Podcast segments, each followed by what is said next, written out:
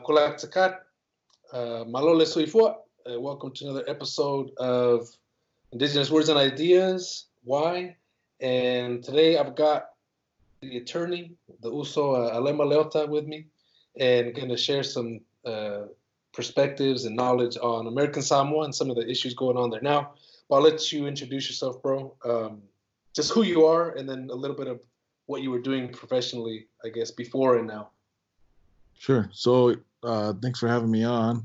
Yeah, my name is Alema Leota, and I live here in Utah, born and raised here. I just got back, moved back here from American Samoa. I was there for 6 years, so in the Attorney General's office for about 2, and then about 5 years I served as the governor's legal counsel.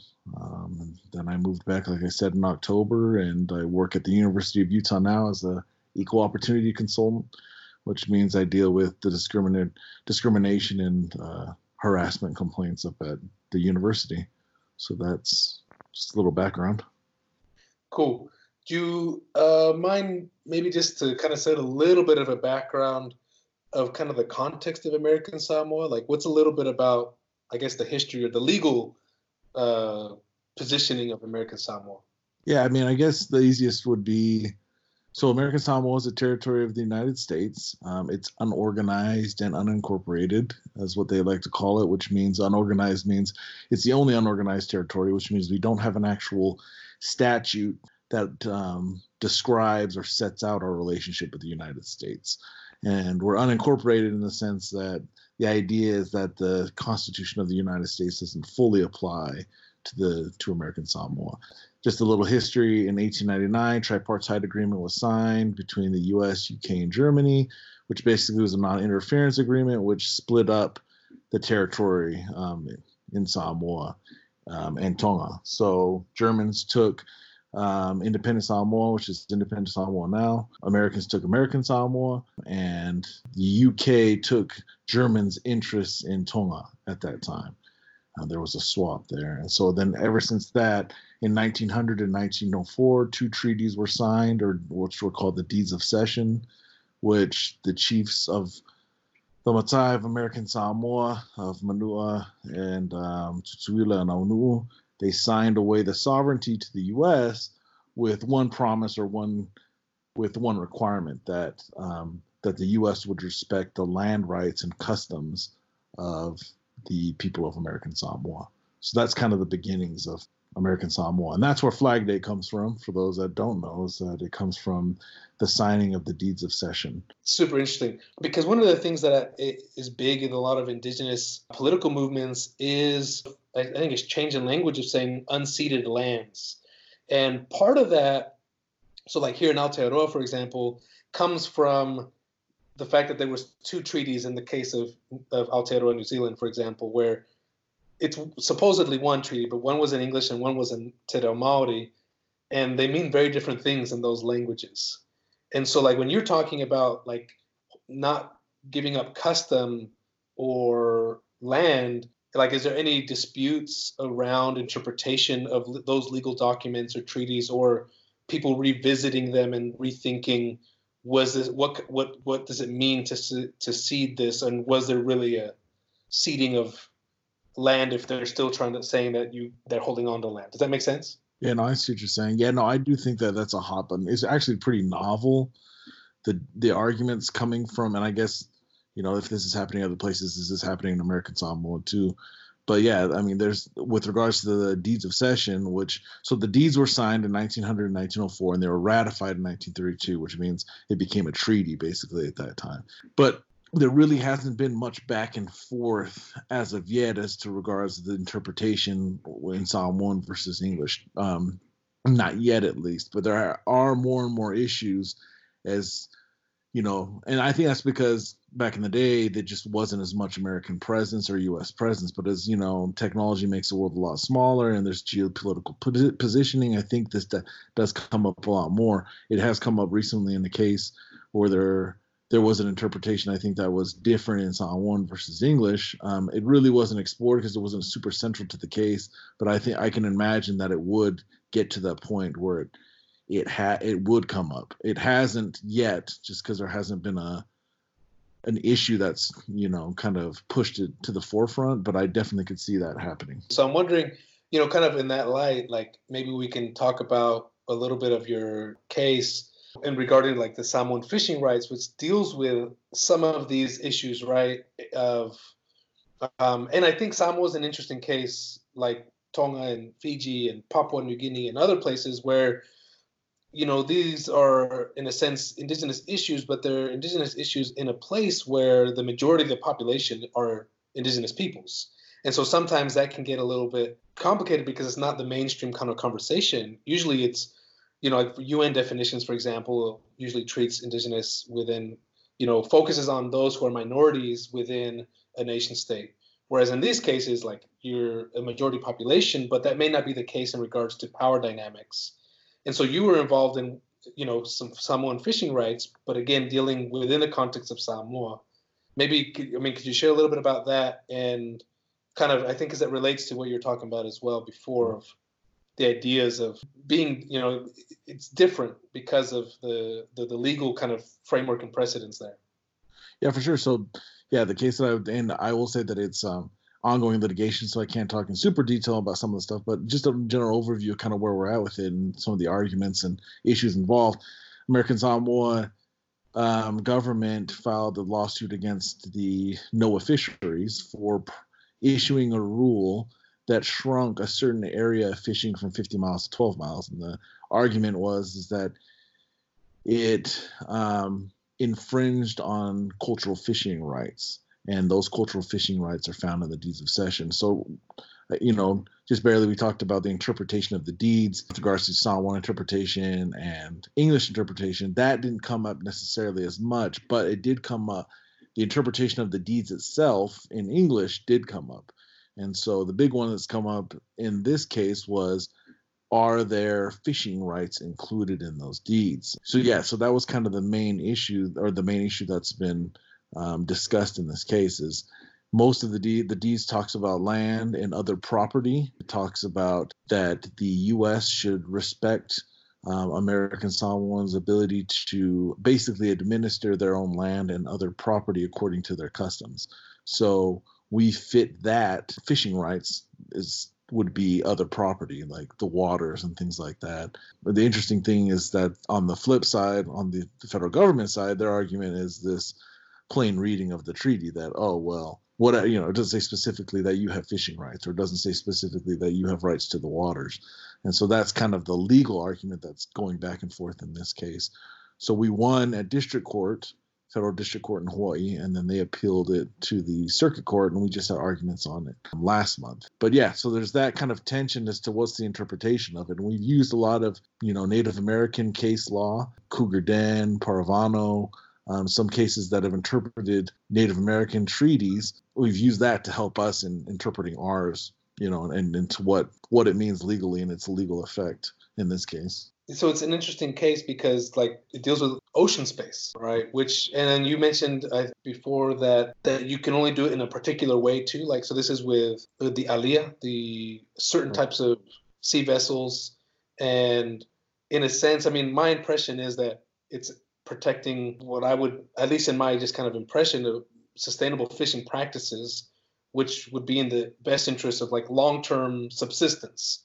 Is that a fair interpretation? Yeah, I think that is fair interpretation. I think that it's, yeah, I think that, you know, that's a really good interpretation of what it would entail.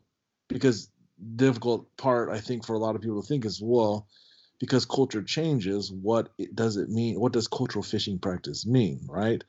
Mm. You know, for instance, some Samoans own boats that are longliners, that are these big boats that they wouldn't be able to fish in this 50-mile area zone. And their argument is, well, we're Samoans too.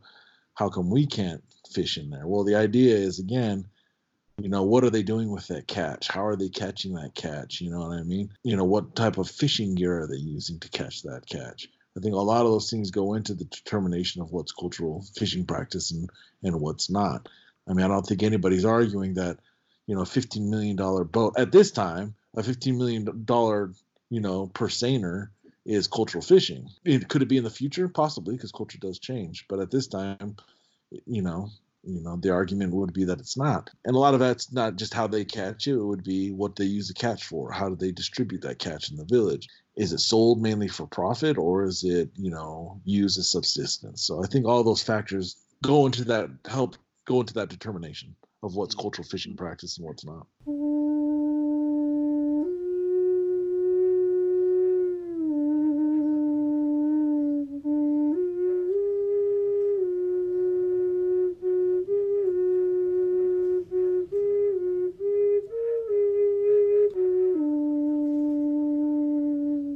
Thing I wanted you to share on was this new recent thing that took place as far as citizenship and American Samoans, and maybe give a little bit of what happened and what's going on now.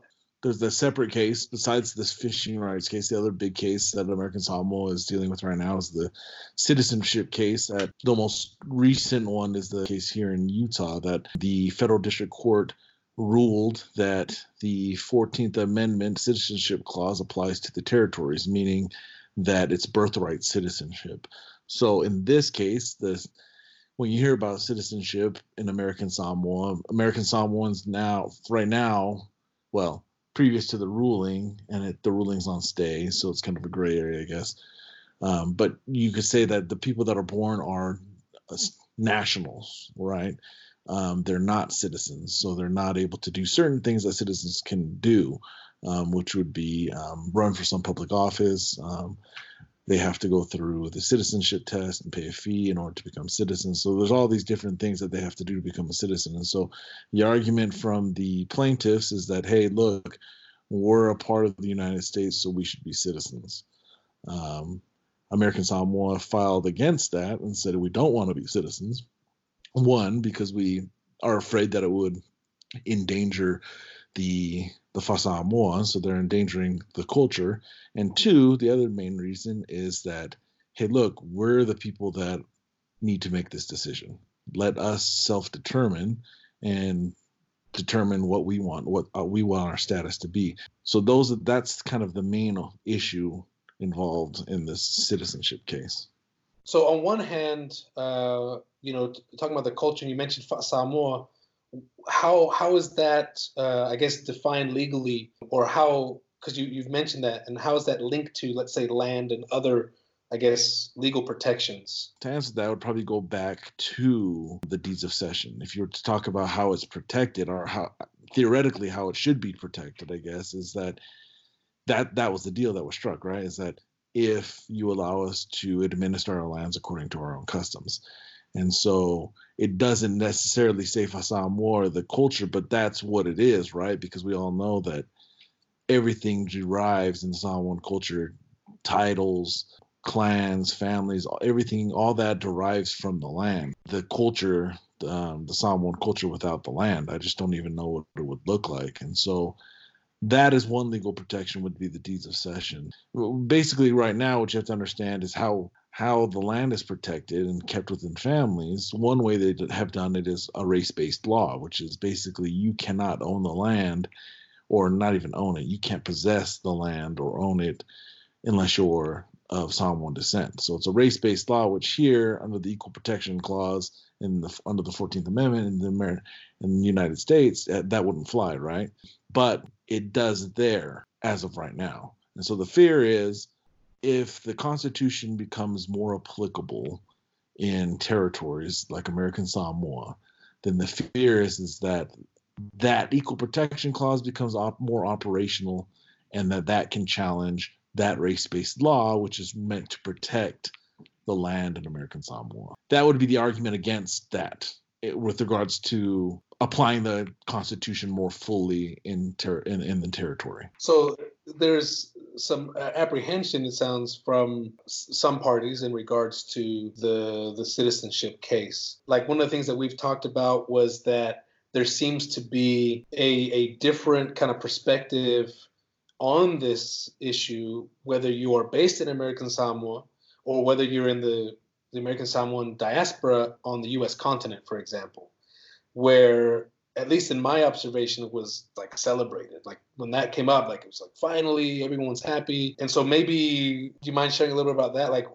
Because that context is a little bit, because there was you know, you mentioned in the past there was nefarious reasons why it wasn't granted in the first place, and so it would make sense why people might initially be excited about that. Mind explaining a little bit about that? This incorporation doctrine is from racist cases, so it's from the insular cases. And so that's what makes the issue so complex, because it is to be celebrated in the sense of it's throwing off the shackles of this, you know, the racial animus in this case. The problem is that that case provides protection for the culture. So basically it's the argument would be it's a reappropriation of that case. So it's like, look, yeah, I know it came out for these racial reasons, but, and so let's take in what's workable and what helps protect American Samoa, and let's American Samoa be different, and then, but leave the bad. You know, it's almost like the three-fifths compromise in the Constitution, right? It's like, I don't need to throw the entire Constitution away. We just come up with the 14th Amendment to repeal that three-fifths compromise, right? And so that's kind of the argument that we're saying here for this incorporation doctrine. Say, look, yeah, it might have initially been based on racist judges that had some racial reasoning, but it did recognize that there's differences. There are differences, not bad differences, but there are differences in the way that we live in American Samoa versus the way that we live here in the United States. And so that's kind of, so the thrust behind the plaintiffs and a lot of people that are cheering for it is, hey, look, yeah, we've thrown off the shackles of the insular cases and this doctrine that was based in racial animus. But the flip is what comes after that? You know, what are the worries if they start applying the Constitution more fully? Does that mean it puts, you know, is that going to make the pathway easier to apply other parts of the Constitution? And so for a lot of American Samoans, it's specifically on this, and it's, look, you know, it might not be a perfect weapon, but it's a morph weapon, and we can reappropriate it. You know, in a lot of people's minds, it's what's more powerful than reappropriating something that was previously bad and using it for good, right? So that's why I think that a lot of there's this a difference in reaction is because, yeah, I think it is empowering in the sense of there is some empowerment that comes from saying, hey, look, I'm a citizen too. I'm equal to you. And there's this intrinsic value that's attached to it. But there's baggage that comes along with it. And so I think that the reason why there's such a split reaction is that the people in American Samoa have dealt with this on the ground for so many years. They've talked about citizenship and its effect, possible effect on land tenure for years and years and years. So they're really familiar with it. So even if you are Samoan, you don't hear this issue all the time of citizenship and how it might affect the land. So you might not be totally aware of that. That's one big reason why there's a difference in reaction. But I mean, I think the bigger issue, even then the protection of the legal arguments and the protection of the reappropriating the insular cases and the incorporation doctrine, I think a bigger issue than that is the issue of self-determination. You know, the people of American Samoa have chosen time and time again through democratic process not to become citizens. They are unorganized because they have not chosen to agree to an organic act. You know, through the 60s, 70s, 80s, even recently as 2010 and 2016, they were going to have one. They've had constitutional conventions. And at these conventions, they have the opportunity to change the agreement or their relationship with the United States. And so in all those, they've never chosen to become citizens. And so I think that's the bigger issue here is that, okay, cast aside, because there's some legal arguments against, oh, well, there really is no nexus between citizenship and the Equal Protection Clause, right? Just because we give you citizenship doesn't mean that that your land will be affected. They're totally different clauses. But putting that aside, you can just go to the self-determination portion and say to yourself, you know, what's more empowering? If this is about intrinsic value and empowerment, it's ironic that someone would, you know, step in and say, okay, yeah, let's force through, you know, through the judiciary, these people to have citizenship. You know, I think I think it's interesting that, you know, in the name of empowerment, that's what we're going to do. When to me, again, the question everybody should ask themselves is what's more empowering? Giving the people an opportunity to self-determine or giving people citizenship, forced citizenship. So I think that's the other big issue in this case. It's interesting because I'm thinking, this is something I see with a lot of other groups and populations as well, and where there's a tension at times with an overseas population, right, versus those that are still within, let's say, the ancestral homeland. And there's different reasons for that. I mean, they're all connected. They're part of a common identity or a connected identity. And sometimes being pushed overseas is linked to, desires to support and sustain and help the homeland. But the reality is over time, both places are changing. And sometimes it can be a difficult thing to reconcile. And I see that with, my own people, and I see that with the people that I work with, and I'm hearing it from what you're saying now as well.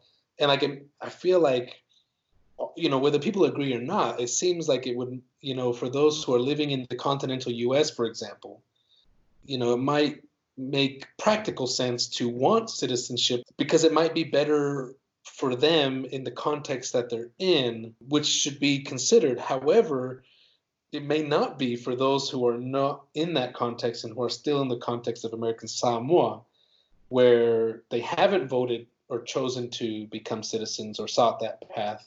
And obviously they have their reasons for it. And so I guess that's what I'm, I don't know what your thoughts are on that, but thinking about those tensions of a common people who are connected, but because they are now separated into different contexts, may have antagonistic views, even with a common identity. Yeah, no, I think it's really interesting. I think that, I think you've hit it right on the head. Because I think at the end of the day, people just have different interests, right? I think, and it makes it even more interesting because of how communal American Samoa is, and how, and how individualistic the United States is. But I think, let me start off with, I won't say that American Samoa and the people, everyone there, it's a monolith. I do think that there are people there that want citizenship. The overwhelming majority, both anecdotally and in surveys that have happened, is that no, let us self-determine. And it's not necessarily let us self-determine that we don't want citizenship. It's just we've enjoyed the status quo until now. If we do want citizenship, kind of let us choose that. I think that's, for me, that's a huge issue. If it falls back home, imagine the effects that it's going to have out here. So if it's removed and you're not living the Fa'a Samoa here to that extent, as they do back at home, imagine once it starts crumbling at home. You can imagine the effects that it's going to have on the entire diaspora. I do want to comment on, just practically speaking, I think that's one of the reasons, a lot of this comes down to risk tolerance, and that's one of the reasons that American Samoans and the American Samoa government has no tolerance for this, is because there is already a pathway to citizenship. You might have to do a few things, right? But the question is it that hard to do considering the possible effects, right? And so if we want to look at different practical options, and then how about we do some legislation that makes it easier to, go through that pathway to citizenship? I think if we were totally precluded from citizenship, this might be a different argument. This might be in American Samoa government and the nationals there and the people that are born nationals. That might be a different conversation, but I think that because there's a pathway, it's, okay, look, we live different. We're afforded this because, it's almost like a natural law that, if we're afforded this, and it's got to be a give somewhere. It's got to be a give and take somewhere. And I think, again, American Samoans, the majority of them are okay with that give. But when, again, you don't live with that land every day, it might be a little different when you're here. So yeah, I guess those are some of the tensions that are involved, I think, with it. So in a sense, like, it's a case of, dealing with different realities that people have, even though they share kind of a common origin, but also like that they're being positioned into have to negotiate that in the first place is also interesting, right? Because it's like we were saying earlier, like the deeds of cession that were made, like it was in a, it was in a particular context and particular power dynamics that facilitated the limited agency within that.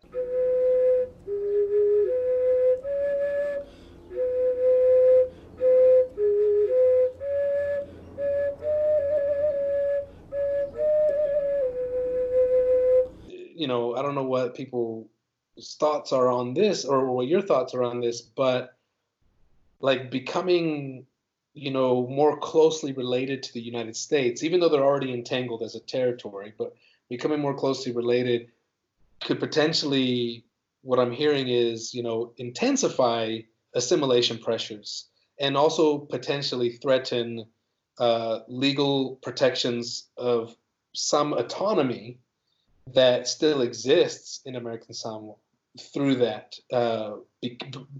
intensifying that closeness of relationship. And I'm not sure if anybody's interested in this or not, but I've noticed, like in other places, like we look at Hawaii or even Puerto Rico, and I, you know, they're obviously diverse as well, and so there's going to be different perspectives in those places, you know. But some want, you know, recognition as nations, some want full independence, some want, you know, to be fully incorporated, and so it's a similar kind of situation of, you know, there's different perspectives in there. But is there any of that as well there in American Samoa? I guess if they didn't have to deal with this, what do you think would be the ideal? Would there be a push for full independence, or maybe reintegration with the independent state of Samoa, or is that even considered at all in regards to what people have to think about at the moment? Yeah, I mean, I don't think that independence is truly on the table. I think people talk about it. I think there's discussions about all the options. But at least in the recent surveys that I've seen, anecdotally speaking, I just don't think that's close to reality about what people feel. I think people I think that people in American Samoa feel American, and I think they feel Samoan. I mean, it's really an obvious and proper name for the territory. They feel like they're a part of America, and they also feel like there's not one. So there have been discussions, and it happens a lot, about, you know, what are some options on the table? Could we look like X? Could we look like Y? But I think, you know, for the most part, people enjoy the status quo.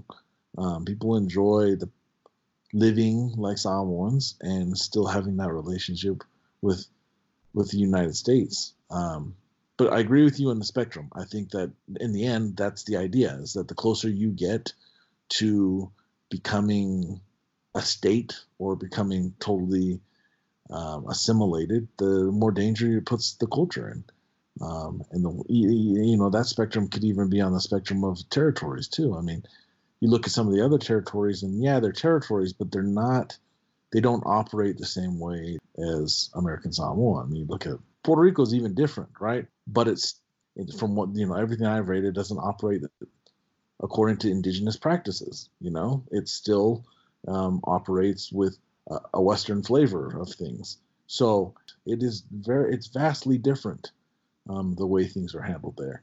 The land tenure system, from the way that leaders are selected in villages, and it's remarkably different.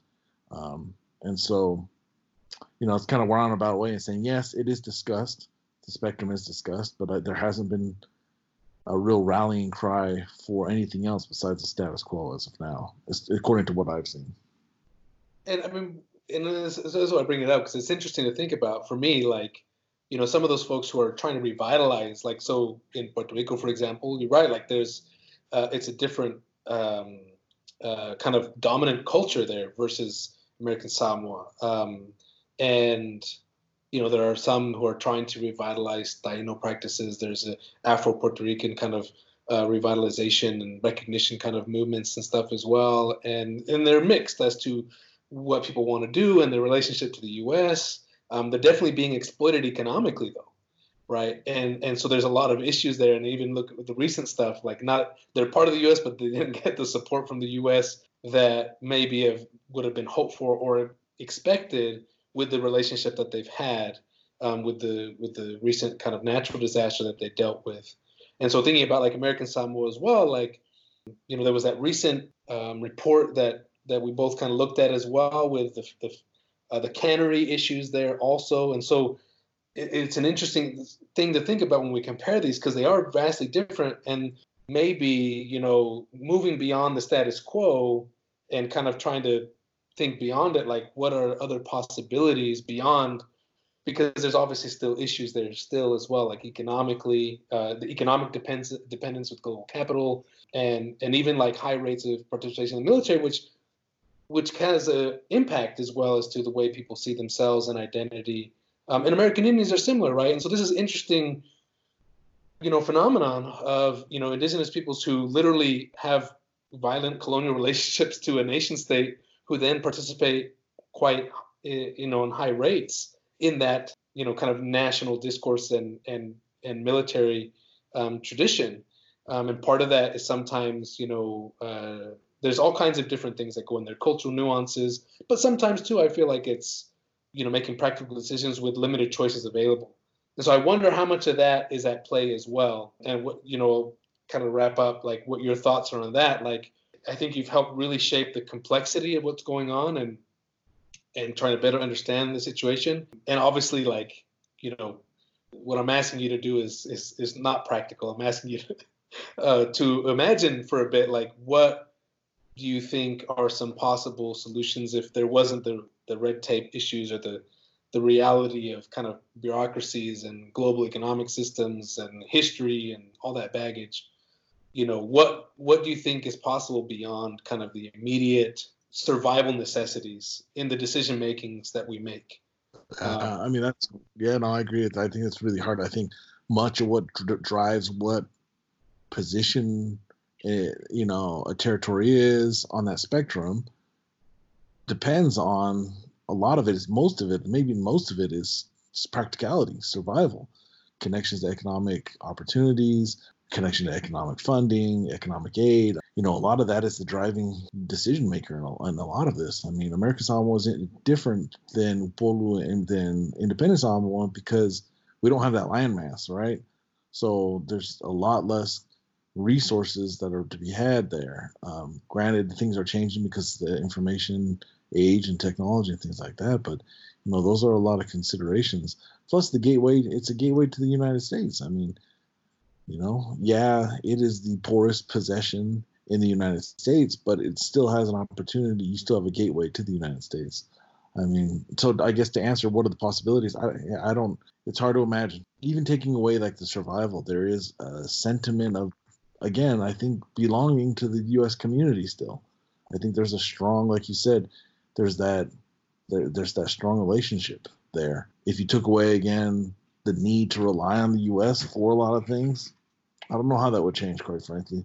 It's interesting the effects of kind of the different routes that Independent Samoa took versus American Samoa, just the difference in cultural influences, how much different they are. Same people, same culture, family, and all that, and underlying all.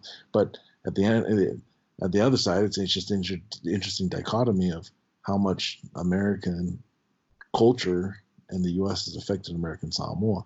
So yeah, I mean, I really can't answer it. I'm just kind of thinking in my head about how I'd answer that. If everything was on the table and everything was kind of viable, what people would do. Yeah, I could see possibly them going independent and doing something like that if practical things weren't on the table as much. But it's really hard to kind of separate those. I mean, and I think about it too. I'm like, look, for me, in my mind, I'm like, they've given so many soldiers to the U.S. Like, it's not like they haven't participated or helped in the U.S. Like, the U.S. has also depended on the commodities that they produce, right? It allows you to be a consumer if you have, other places that you can exploit for the production of your goods that you consume. And so, on one hand, like, they've been materially impoverished, but on the other hand, like, there is also a codependency in my mind of, like, it's not always talked about, or in that way, but I'm like, part of the U.S. lifestyle exists because of the contributions of American Samoans through the commodity production and through participation in the military and as a strategic location and territory within Oceania, right? And, which is it's just something I try to think about, playing around in the clouds for a while, because I understand. No, that I don't think it's too abstract to not come up with, possible, to use as a thought exercise. I think you can think through some of the contingencies and what it would look like. I would just say that, I do think that there is an allegiance. There is a feeling of belonging to the American culture that it has developed over time. There is identity. Yeah, there's an identity that's evolved from it. And rightfully so, man. These soldiers that serve, I was born here as a citizen, but man, who's to say they're not more American than I am? You know what I mean? Like, I can only imagine what that does to the psyche when it comes to their feelings towards the United States, So.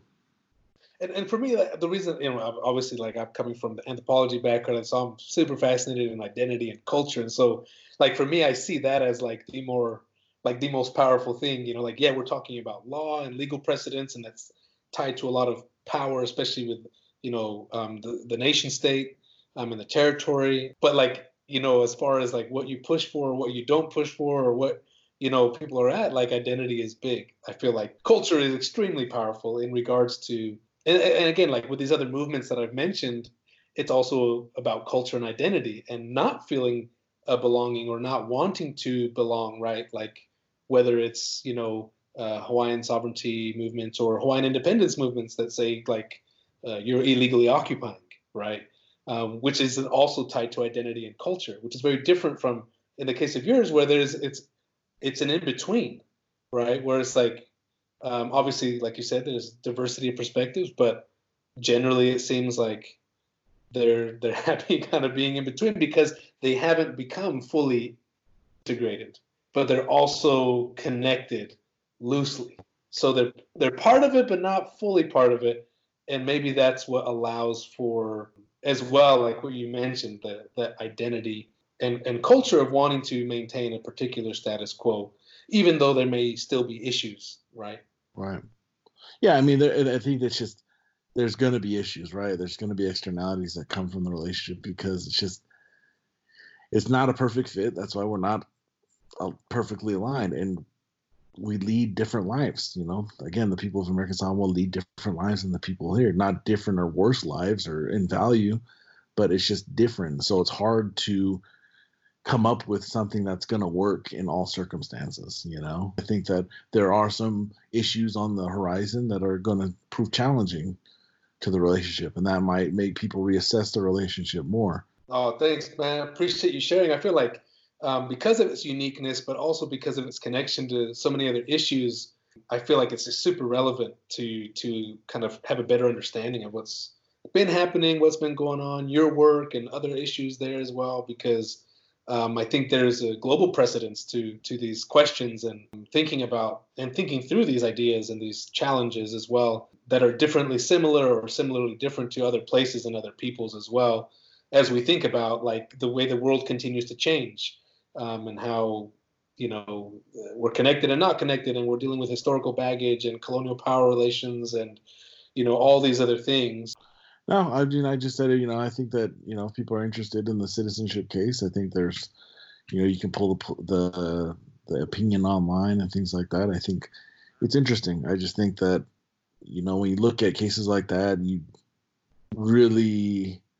it's easy to jump on one side or the other without fully thinking it through. And I think that issues can be complex, and they require us to think through them critically, you know. And kind of dealing with the historical baggage is with us, right? Like, and it's, you know, we can't change the past, but how do we endure those past things, right? And make, like you said, the best decisions that are nonetheless messy and complicated. Yeah, I think things are messy, and I think that the citizenship case is a great case study for people to look at. I mean, I think it's really impactful and on the ground for the people of American Samoa, but really look at it like, you know, if this is, again, an issue of empowerment and intrinsic value and worth, where does that derive from? Good issues, interesting issues, and pertinent issues. Choice, bro. Thanks, bro. Appreciate you sharing your knowledge with us. Thanks, bro. Thanks for having me.